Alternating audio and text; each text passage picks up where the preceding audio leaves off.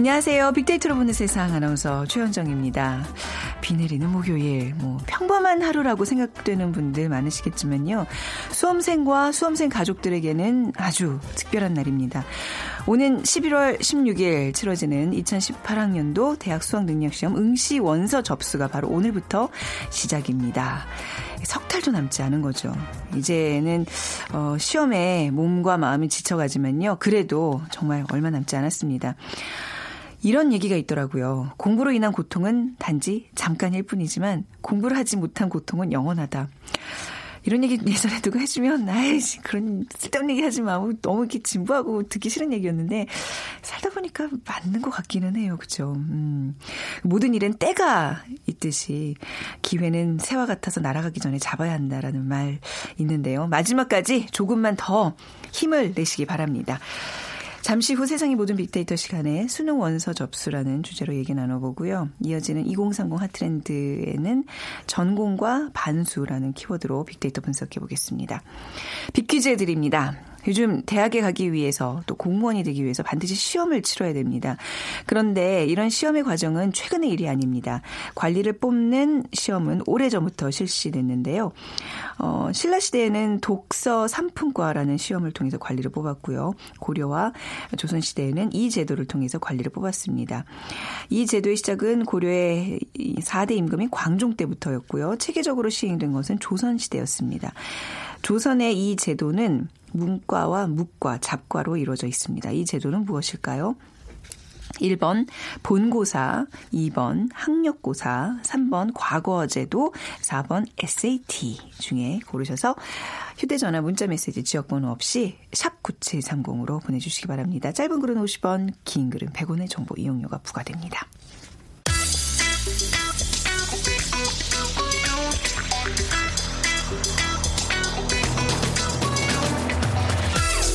오늘 여러분이 궁금한 모든 이슈를 알아보는 세상의 모든 빅데이터. 연세대 박희준 교수가 분석해드립니다. 네, 연세대학교 산업공학과 박희준 교수 나오셨습니다. 안녕하세요. 네, 안녕하십니까. 자, 오늘 2018학년도 대학 수학 능력 시험 응시 원서 접수가 시작되는 날입니다. 이게 뭐 나랑 상관없다고 생각을 하는 분들도 계시겠지만 네. 은근히 건너 건너 수험생들이 한 하나 둘쯤은 있어요. 뭐뭐 뭐 예를 들면 윗집에 사는 뭐, 뭐 아이라든지 뭐 옆옆집에 있는 뭐 조카라든지 뭐그 우리는 항상 수능 수험생들과 밀접한 관계를 맺고 매해 살아가는 것 같아요. 그렇죠. 네. 네, 고등학교 재학생은 이제 학교에서 한꺼번에 때문에 네. 네, 응시 원서 접수를 하게 되고요. 지금 뭐 재수 삼수하는 졸업자들은 네. 출신 고등학교나 현재 주소지 시험지구 교육청에서 접수를 할 수 있습니다. 접수 네. 시간은 오전 9시부터 오후 5시까지 평일에 할 수 있고요. 그리고 원서를 제출한 뒤라도 접수 기간인 다음 달 8일까지는 시험 영역이나 과목을 변경할 수 있고 또 원서 접수를 취소할 수 있다고 합니다. 음, 이 수능 원서 접수가 시작되면 확실히 좀 수험생들 또 학부모들 긴장감이 높아지겠죠? 긴장하게 되죠. 이제 네. 뭐 시험이 불과 석 달도 남지 않았고요. 네. 그리고 저는 수능 이전에 학력고사 세대임에도 불구하고 이렇게 가을이 돼서 이제 찬바람이 불기 시작하면 네. 아직도 꿈을 꿉니다. 예, 그만큼 아, 저도 저도 꾸는데 그만큼 이미 이제 30년이라는 세월이 흘렀음에도 불구하고 네. 그 시간에 제가 가졌던 긴장감 같은 것은 아직도 무의식 속에 많이 남아 있는 것 같아요. 어떤 형태로 꿈에서 나타나요? 교수님? 뭐 꿈에서 시험을 치르죠. 어, 예, 시험을 네. 치르는데 제가 그때 특히 이제 그 수학 과목을 제대로 수학. 못 치렀는데 음. 예, 아직도 이렇게 뭐 10월, 11월쯤 되면 네. 그 꿈속에서 학력고사 수학 문제를 그쵸. 푸는 그런 시험을 보기도 합니다. 문제는 풀어야 되는데 하죠. 공식이 전혀 생각 안 나고 예. 막 시간은 막 짝깍짝깍하고 진땀 흘리는 그런 시험 저도 매일 좀 꾸는 것 같네요. 예. 그리고 우리 때는 이제 100일도 안 남았습니다만 네. 뭐 좋지 않은 문화였죠. 하지만 100일주? 저희 때는 100일주 문화가 또 있었어요. 저도 있었어요. 네. 긴장감을 풀고 이제 음. 의욕을 다지겠다는 뜻에서 100일주라는 네. 문화를 갖기도 했는데 네. 사실 뭐 좋지 않은 문화였죠. 근데 네. 아마 많은 그 수험생 그리고 수험생을 둔 학부모들 긴장하고 계실 텐데요. 예. 뭐, 뭐 많은 전문가들의 조언을 보면은 음. 에, 조금 더 좋아하는 과목 그리고 자신 있는 과목 좀 더 시간을 할애해서 자신이 성적을 올릴 수 있는 과목에 좀 더 집중하는 것이 결과적으로 좋은 성적을 만들어낼 어. 수 있다라고 어, 전문가들이 말씀들을 많이 하시는 것 같아요. 그러니까 막판에는 내가 못하는 과목을 보충하는 기보다는 예, 내가 자신 잘하는 과목, 예, 아, 자신 그렇군요. 있는 과목에 조금 더 시간을 할애해서 음. 그 과목에 확실한 성적을 오. 만들어내는 것이 전체적으로 봐서는 또 유리할 네. 수 있다라는 말씀들을 많이 하십니다. 지금부터는 뭐 이런 자신감뿐만 아니라 몸의 컨디션 조절도 좀 잘해야 되는 거죠. 예. 근데 이제 최근에 수능의 기능에 대한 논란이 이제 좀 많이 거론이 되고 있습니다. 네, 맞습니다. 네. 그래서 어, 이번에도 이제 앞으로 수능의 네. 기능을 어떻게 가져갈 것이 냐에 대한 논의도 있었고 또 발표도 있었는데 에, 지금 생각해 보면 이제 수능에 지금까지 가지고 있던 기능을 다한 것이 아니냐 최근 네. 와서 이제 4차 산업혁명이라는 것이 우리 사회의 화두로 떠오르면서 음. 수능을 통해서 대학 입시를 치르는 것이 이제 시대적으로 맞지 않다. 그래서 네. 앞으로 수능은 대입 자격 시험 정도로 자격 하고 그리고 네. 대학에서 학생을 선발하는 권한은 음. 대학에 주는 것이 좋은 것이 아니냐. 뭐 그러다 보니까 이제 사회 일각에서는 본고사가 부활할 것이다. 것이다. 본고사가 네. 또 부활하게 되면은 사교육이 더 기승을 부릴 음. 것이고 그래서 지금도 우리 사회에 많은 문제가 되고 있는 그 사교육비 문제 우리 서민들이 좀 더 고통을 받지 않을까 하는 그런 우려도 있고요. 하지만 뭐 제 관점에서 봐도 어, 수능은 앞으로 좀 그 대입 자격 시험의 네. 역할을 하고 그다음에 대학의 그 학생 선발 권한을 이제 학생 대학에 음. 돌려주는 것이 맞지 네. 않나 하는 생각을 해봅니다. 그 지금 미국에서 하는 SAT라는 게 그런 유무 죠. 그렇죠. 그래서 어. 뭐 예를 들면 A라는 대학에서 학생을 선발하는 데 있어서 네. 어떤 학생이 SAT에서 좀 더 좋은 점수를 받았음에도 불구하고 음. 좀더 낮은 점수를 받은 학생보다 다른 부분에 음, 어떤 네. 좋은 평가를 받아서 또 합격이 되기도 하고요. 그러니까 그 SAT 점수가 대학을 가는 어떤 그 기준으로 작용을 하지 않는 거죠. 네, 그러니까 이제 이렇게 문제 은행식으로 문제들을 갖고선 뭐 주기적으로 시험을 보잖아요. 그 예. 중에서 예. 내가 제일 잘 나온 점수로 이제 예. 그 응시를 할수 있는 그런 제도로 알고 있는데 우리도 왜 저희도 이제 94년도 이제 94, 94년, 94번 맞죠? 제가 갑자기 헷갈려. 그러면 교수님 그때 이제 수능을 이제 93년도 이제 두 번을 봤는데 이제 약간 예. 그런 식의 점수를 이제 골라서 갈 수 있는 거를 시범적으로 해봤는데 이제 그게 좀 실패로 이제 또 되면서 저희 때는 네. 그 학력고사였는데요 한 네. 학교만 지원할 수 있었어요. 아. 그래서 또 어, 학력고사를 본 이후에 그 네. 점수를 네. 가지고 한 학교만 지원을 하는 경우가 있었는데 예. 그러다 보니까 이제 눈치 작전이 워낙 또 심해서 네. 학교를 한 군데를 먼저 지원을 해놓고 학력고사를 본 다음에 그 점수를 가지고 또 음. 입시를 네. 치르는 이런 어떻게 보면 지금 보면 굉장히 좀 불합리한 네. 그런 늘 제도는 불합리한 점이 있었던 것 같고요. 네. 근데 문제는 이제 제도가 계속 바뀌어가다 보니까 음. 그 제도가 좋고 나쁨을 떠나서 네. 사실 그 앞으로 그 대입을 치르게 될 뭐 중학생, 고등학생 또 중고등학생을 둔 학부모들 굉장히 혼란스러워하시는 것 같아요. 그렇습니다. 사실 이제 수시 모집 이것도 굉장히 이제 일상화가 된 것 같은데 저는 아직도 이 수시 모집이 대학별로 뭐 시작되고 뭐 기간도 다르고 뭐 이게 굉장히 아직도 헷갈려요. 이제 이거 곧 이제 시작이 되는 거죠? 네 맞습니다. 네. 그래서 어 2018학년도 대학 네. 입시를 알리는 수시 모집이 음. 네, 다음 달은 이제 9월 11일부터 15일 사이에 대학별로 네. 3일 이상 원서 접수를 시작하게 되는데 지금 말씀하신 것처럼 최근에는 이제 난수표 대입이라는 말이 나오고 있고요. 음. 워낙에 이제 그 수시로 네. 수시의 비중이 높아졌는데 그 수시 안에 들여다 보면은 에, 그 학생을 선발하는 여러 가지 전형들이 네. 복잡하게 만들어져 있기 때문에 음. 사실 그거를 다 이해하고 음. 사실 입시를 치르는 것이 많은 학부모들에게는 굉장히 또 수험생 학부모들의 부담일 수 있고요. 네. 하지만은 뭐 지금 보면은 수시 모집에서 전체 모집 정원의 73.7% 정도를 선발을 합니다. 그래서 네. 이제 수능 점수만 가지고 입시를 치르는 정시는 비중이 굉장히 낮아졌고요. 그러네요. 그러다 보니까 음. 아무래도 이제 학생과 학부모들이 이 수시에 관심을 가질 수밖에 없는데 최근에 또 논란이 되고 있는 그 학생부 종합 전형 같은 경우에는 올해 이제 작년에 비해서 2.8% 정도 늘어난 32% 정도의 음. 전체 정원에서 이제 학생 학생들을 선발하게 되는데 뭐 앞으로 이 수능의 비중 그리고 어 수능에서도 그 학생부 종합 전형의 비중은 점점 높아질 것이 아닌가라고 네. 생각이 됩니다. 근데 그게 사실 좀 주관적인 평가일 수도 있고 이거를 이렇게 객관화해서 이제 점수 지표로 만든다는 게 사실 어떤 그 신뢰감이 굉장히 중요한 건데 그렇죠. 네, 그게 항상 문제인 거죠. 결국은 이제 신뢰의 네. 문제인데요. 그러니까 예를 들면은 우리가 수능을 앞으로 수능의 기능을 대학 입시를 위한 어떤 자격 시험으로 바꾼다고 했을 때 예를 들어 100점을 맞은 학생이 떨어지고 90점을 맞은 학생이 합격하는 네. 그것을 우리 국민 정서가 받아들일 수 있겠냐는 그렇죠. 얘기죠. 그리고 음. 그러한 그 수능에 의한 순위를 뒤집는 것이 결국에는 그 학생이 가지고 있는 어떤 배경이 되지 않을까 하는 우려. 다시 말씀드리면 우리 사회에서 논, 논란이 되고 있는 금수저 전형의 네. 문제인데요. 그래서 사실은 그 고등학교 일선에서 그 생활 기록부를 직접 작성하는 그 교사에 대한 신뢰 음. 그리고 그것을 바탕으로 학생을 선발하는 대학 에 대한 신뢰 이런 것들이 만들어지지 않으면 네. 이그 학생부 종합 전형 어, 수시는 앞으로 네. 지속적으로 또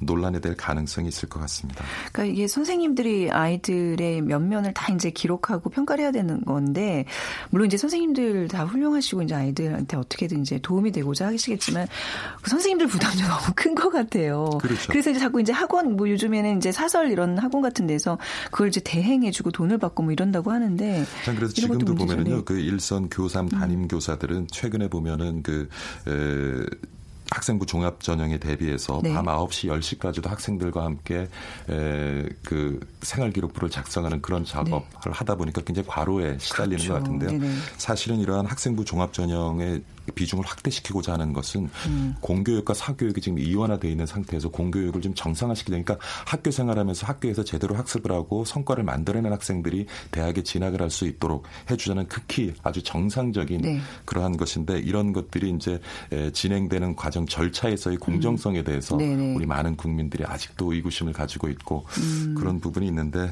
글쎄요 모르겠습니다. 네. 근데 사실 이거는 사교육을 좀 줄이고 네. 우리 공교육을 정상화하자는 취지에서 어, 만들어지고 앞으로 시행될 제도임에도 불구하고 지금 말씀하신 것처럼 그러한 그 학생 기록부 제작 기록이라든가 네. 이런 것들을 또 담당하는 음. 그러한 또 이제 사교육 시장이 만들어지면서 그러니까요. 또 다른 논란이 되고 있죠. 또 이제 수시 워낙 또 뭐 많은 정보들을 필요로 하기 때문에 부모님들이 좀 돈이 있으신 분들은 뭐 이런 거잘안 하고는 이제 막 수천 원씩 갖다 놓고 우리 아이 좀, 좀 좋게 전형 좀 잘 골라서 해달라. 해달라는 뭐 이런 부탁도 하고 그런다더라고요. 지난해 통계만 봐도요. 예. 우리가 그 학생부 종합 전형하면 금수저 전형으로 많이 왜곡돼서 네. 이해를 하고 있는데 실제적으로 어 좀 소외 계층이라든가 음. 이런 계층에 있는 수험생들이 이 학생부 종합 전형을 통해서 오히려 네. 더 많이 어. 대학에 지나간 통계를 가지고 있습니다. 그래서 많이 네. 왜곡된 부분이 있어요. 네. 근데 또 그런 수시 중에 이제 그런 어떤 소외계층들을 위한 수시로 학교로 가면 학교에서 약간 너 무슨 전형으로 왔니? 그러면서 또 이제 따돌리고 이런 현상들도 나타난다면서요. 그런 현상도 아. 없지 않아 있죠. 자, 이거 어디서부터 뜯어고쳐야 될지 한번 얘기 들을수록 답답해지는데 뭐 입시제도의 변화 결국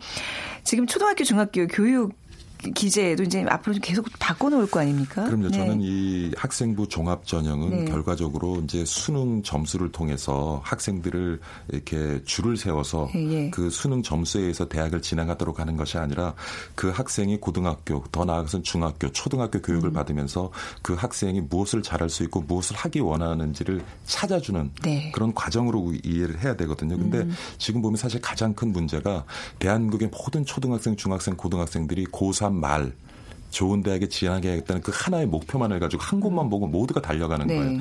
그렇지만은 원하는 대학을 가는 학생도 있고 그렇지 못한 학생도 있고 그러니까 쉽게 말해서는 좀 속된 말로 고3 말에 멘붕이 오는 거예요. 음. 모두가 한 곳만 보고 달려가다가 그렇죠. 좌절. 그러니까 그 과정을 그러니까 초등학교, 중학교, 고등학교 때 뭐 아까 공부 말씀을 하셨지만 음. 또 공부에 에, 영향을 가지고 있는 학생도 있고 음. 뭐 여러 가지 자기가 가지고 있는 특성, 재능, 개성이 다 틀린데 네. 이런 것들을 우리가 고등학교 고등학교 이전에 중학교 때부터 찾아주는 음. 그런 우리가 좀 교육 시스템이 필요하지 않을까. 참 이상적인 얘기긴 하지만요. 근데 그런 과정을 거치지 않고 대학을 이제 가는 학생들을 이제 보실 거 아니에요, 교수님 예, 입장에서는. 예.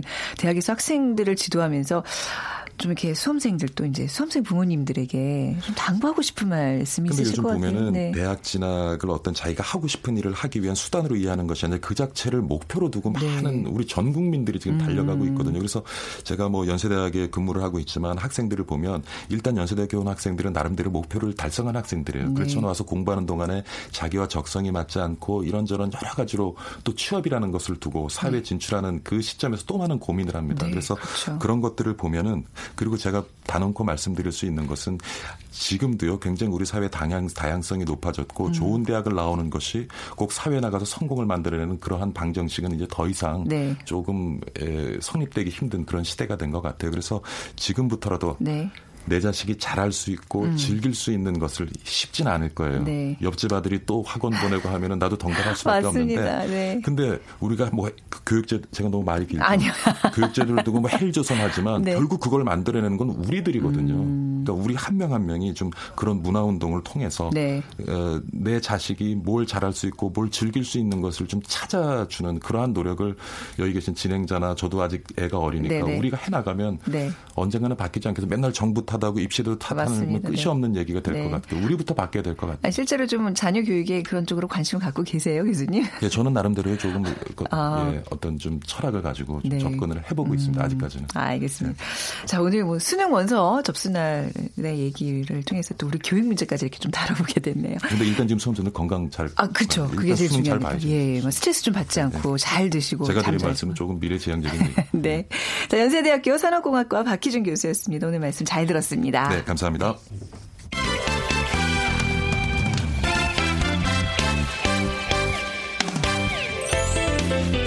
빅데이터가 알려주는 2030 핫 트렌드. 빅커뮤니케이션 전민기 팀장이 분석해드립니다. 전민기 팀장 자리 해 주셨습니다. 어서 오세요. 네, 반갑습니다. 전민기입니다. 비키즈 부탁드릴까요? 요즘 대학에 가기 위해서 또 공무원이 되기 위해서 반드시 시험을 치러야 하는데요. 그런데 이 관리를 뽑는 시험은 오래전부터 실시가 되어 왔습니다. 고려와 조선시대에는 이 제도를 통해서 관리를 뽑았고요. 이 제도의 시작은 고려의 제4대 임금인 광종 때부터였다고 합니다. 체계적으로 시행된 것은 조선시대였고요. 조선의 이 제도는 문과와 무과, 잡과로 이루어져 있었는데 이 제도는 무엇일까요?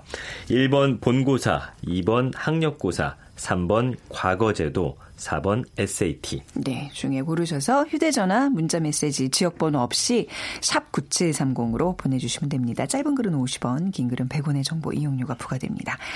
앞서 수능 원서 접수 시작 날을 맞아서 이제 수능에 대한 얘기 좀 해봤는데요.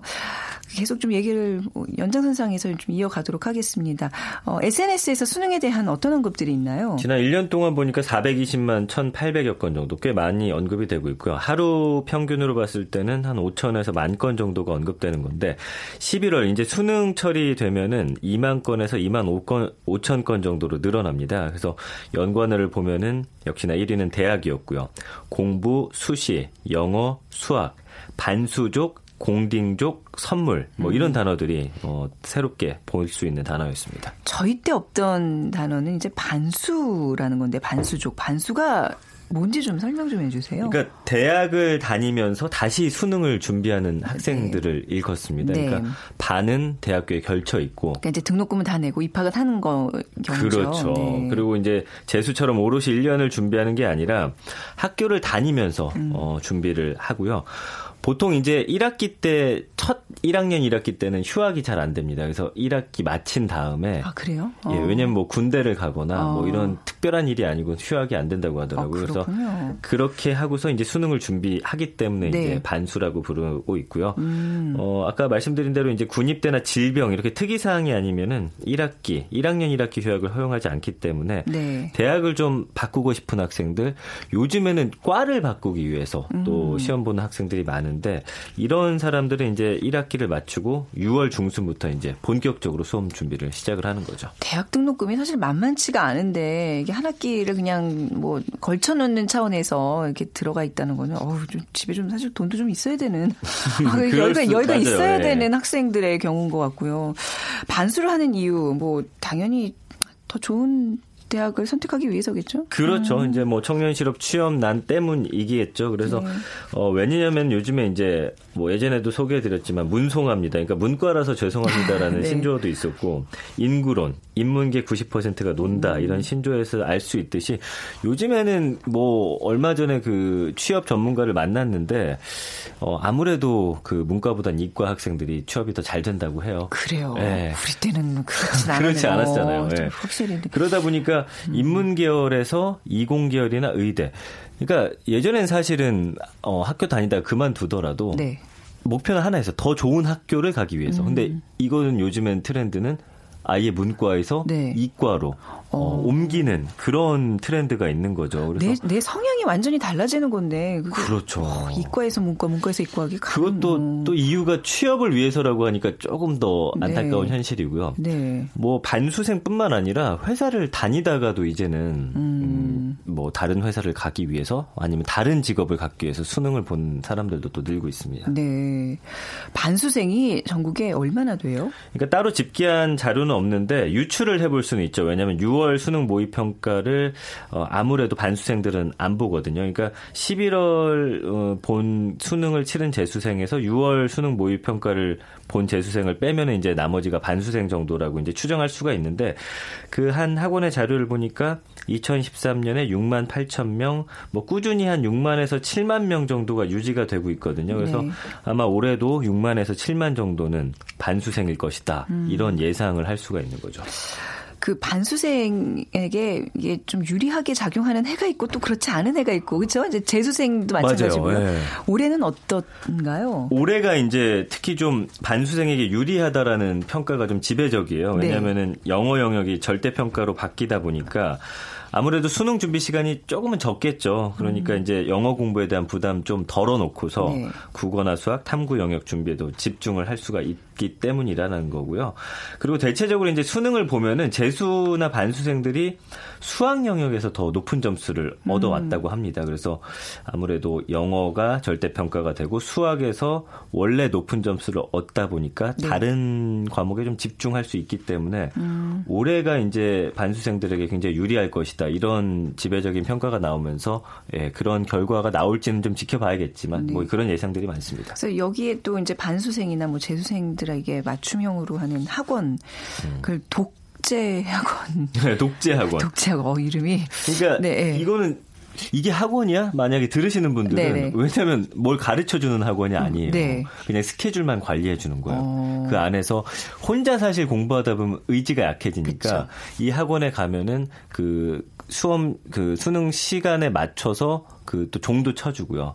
어, 선생님이 왔다 갔다 어. 하면서 졸거나 다른 짓을 하는 경우에는 이렇게 또 어, 네. 제지도 해주고. 그러니까 이런 걸 일과를 중점적으로 관리해주는 학원을 어, 학원이라기보다는요, 뭐 독서실 그렇죠. 예, 그래도 뭐 독재 학원이라고 불리고 있고요. 네. 근데 이걸 또 굳이 월 30에서 50만 원을 주고서 음. 다니고 있거든요. 근데 심지어 여기서 뭐 위반을 몇 개 하면 또 학원에서 잘린다고 합니다. 그래서 네. 이런 것들을 많이 다닌다고 하네요. 아, 참 별별 형태의 학원들이 다 등장하고 있는 것 같은데 반수생 외에도 원하는 대기업에 대기업이나 회사에 들어갔다가 이제 취업을 한 후에도 다시 수능을 보는 사람들이 많다고 하는데 그 수능을 다시 보고 싶을까요? 저는 다시 보라 그러면 정말 못할 것 같은데. 제 가장 친한 친구 어, 중에 예. 이제 어 누구나 원하는 그 네. 그 대기업에 입사를 아, 했습니다. 아, 그래요? 연구실에. 네. 그래서 정말 부러움을 많이 샀고 심지어 그 회사에서 학비를 지원받아서 카이스트까지 간 거예요. 네. 그래서 석사까지 했는데 그걸 때려치고 나와가지고 어, 다시 그 약학대를 가서 보통 그렇 그렇더라고요. 뭐 예. 한의사나 뭐 약사나 이제 뭐 그런 쪽으로 관심이 있어서 지금 수의사나 약사를 하고 있어서 얼마 음. 전에 음. 이제 만났어요. 네. 그랬더니 어떻대요? 돈은 덜 벌지만 어, 행복하대요. 예, 훨씬 마음이 편안하고 그러니까 음. 무조건 좋은 곳에 가라고 떠밀어서 네. 들어는 갔는데 적성에 안 맞을 수도 있고 음. 너무나 경쟁이 치열하다 보니까 여기서 오는 스트레스를 좀 감당하지 못하는 그런 학생들도 많은 것 같고요. 음. 예, 그러다 보니까 다니던 네. 대기업을 때려치고서 다시 수능을 보는 사람들. 요즘엔 또 트렌드가 3, 4학년까지 다녔다가 네. 그 배운 것들 다시 포기하고 아까 말씀드린 대로 어 뭐 약학대를 간다든지 음. 어 이렇게 또 전환하는 학생들도 꽤 된다고 하니까 음. 대학을 가는 것도 중요하지만 우리가 고등학교 때 네. 과연 나의 적성이 적성. 뭔지 또 어떤 걸 하고 싶은지를 솔직히 저도 배워본 적이 음. 없거든요. 그러니까 그거에 어떤 폐해가 아닌가 저는 그렇게 보고 있습니다. 요즘 그래서 그 적성에 대한 또 어떤 부모님들 사이에 그 걱정 우려가 많아서인지 별별 적성 검사들이 다 있어요. 그것도. 최근에 이제 들었는데요. 네. 강남 뭐 일부에서 그 아이들 지문을 이렇게 채취를 해서 맞습니다. 네. 지문을 분석해서 적성을 알려준다는 거예요. 근데 그 적성도 뭐 어떤 쪽으로 뭐 문과 이과 이제 이것뿐만 아니라 얘는 어떤 학원을 다 녀야 된다. 아, 학원 종류까지 이, 짚어주는 너무 상업적인 예. 냄새가 나긴 하지만. 네, 그래서 네. 깜짝 놀래 정말 어디까지 이게 이런 우리가 사실 적성이라는 거는 부모님들이 옆에 곁에 두고 학교에서 이제 선생님들이 이제 관찰하면서 보이잖아요. 네. 이제 이렇게까지 또 돈을 들여서 적성 검사를 해야 되는. 얘기 들어보니까 이제 교육제도의 문제 플러스 부모님들이 바뀌지 않으면 사실 그렇죠. 아무리 뭐 학생들을 위한 제도가 네. 나와도 네. 거기에 맞는 학원들이 또 생겨나고 음. 또 거기에 맞는 사교육이 등장하니까 그렇죠. 그거 좀 문제 가 많은 것 같습니다. 그리고 제일 중요한 건 본인이 자기 적성을 제일 잘 알잖아요. 제가 좋아하는 맞아요. 거 하게끔 놔둬야 되는데. 음. 뭐또 특이한 점 중에 하나가 또 최근에 현직 교사가 다시 임용 시험을 보는 경우도 있다면서요. 교사가 됐는데 네. 임용 시험을 굳이 왜, 왜, 왜 보는지 참 궁금하잖아요. 네. 그것도 어렵게 들어갔는데 그건 왜냐하면 이제 서울 외 지역에서 이제 교사 활동을 하는 사람들이 서울로 들어오기 위해서 음. 네, 그렇게 시험을 많이 본다고 합니다. 그래서 어, 서울 근무를 해서 초등학교 임용 시험을 다시 보는 현직 교사가 한 해 평균 800명이 넘는데요. 네. 그러다 보니까 이것도 좀 문제가 아닌가 싶은데 어쨌든 지금 서울 같은 경우 초등 임용시험 합격자 가운데 어, 현직 교사가 연평균 한 158명 정도가 시험을 본다고 하니까 또 서울 안에서도 더 좋은 학교로 가기 위한 음. 야 이거는 좀 새로운 그런 모습이었습니다. 요즘 그 임용고사 보고도 이제 과잉 공급으로 이제 임용을 못 되는 경우들이 지금 굉장히 많은데 그렇죠. 다시 또 이렇게 시험도 보면서 지역도 이렇게 선택을 해야 되고 참 사는 게 어렵네요. 그 만족 을 못하는 건지 아. 니면 주변에서 자꾸 그렇게 만드는 건지는 정확히 모르겠습니다만 네. 사실 그렇다고 서울 학교로 옮겼다고 해서 과연 또 행복할까 그건 또 아닐 것 음, 같거든요. 그렇죠. 네. 네. 근데 이제 본인의 삶의 본거지를 정하는 입장에서는 이게 굉장히 중요한 문제일 수 있어요. 개개인한테는. 네.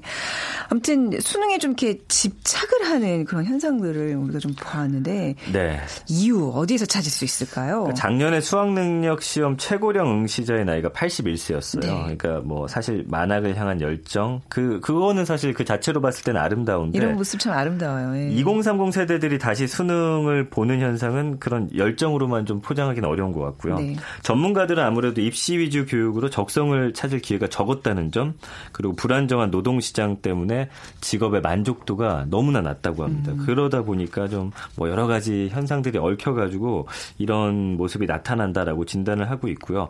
늦학기 수험생 대부분이 아까 말씀해 주신 대로 의사나 뭐 약사, 교사 또 이런 분야에 또 한정이 돼 있다라는 점에서 네. 아무래도 취업 시장이 가장 큰 원인인 것 같습니다. 그래서 부작용을 우려하는 그런 사람들이 많은데 단기간 성과를 내야 하기 때문에 음. 이게 또 사교육으로 이어진다고 해요. 그래서 그만큼 개인적인 아까 말씀해 주셨지만 비용도 부담이 많이 될 거고요. 네. 또이 사교육 시장 팽창을 불러오고 있다라는 음, 문제점이 또 많이 제기가 되고 있습니다.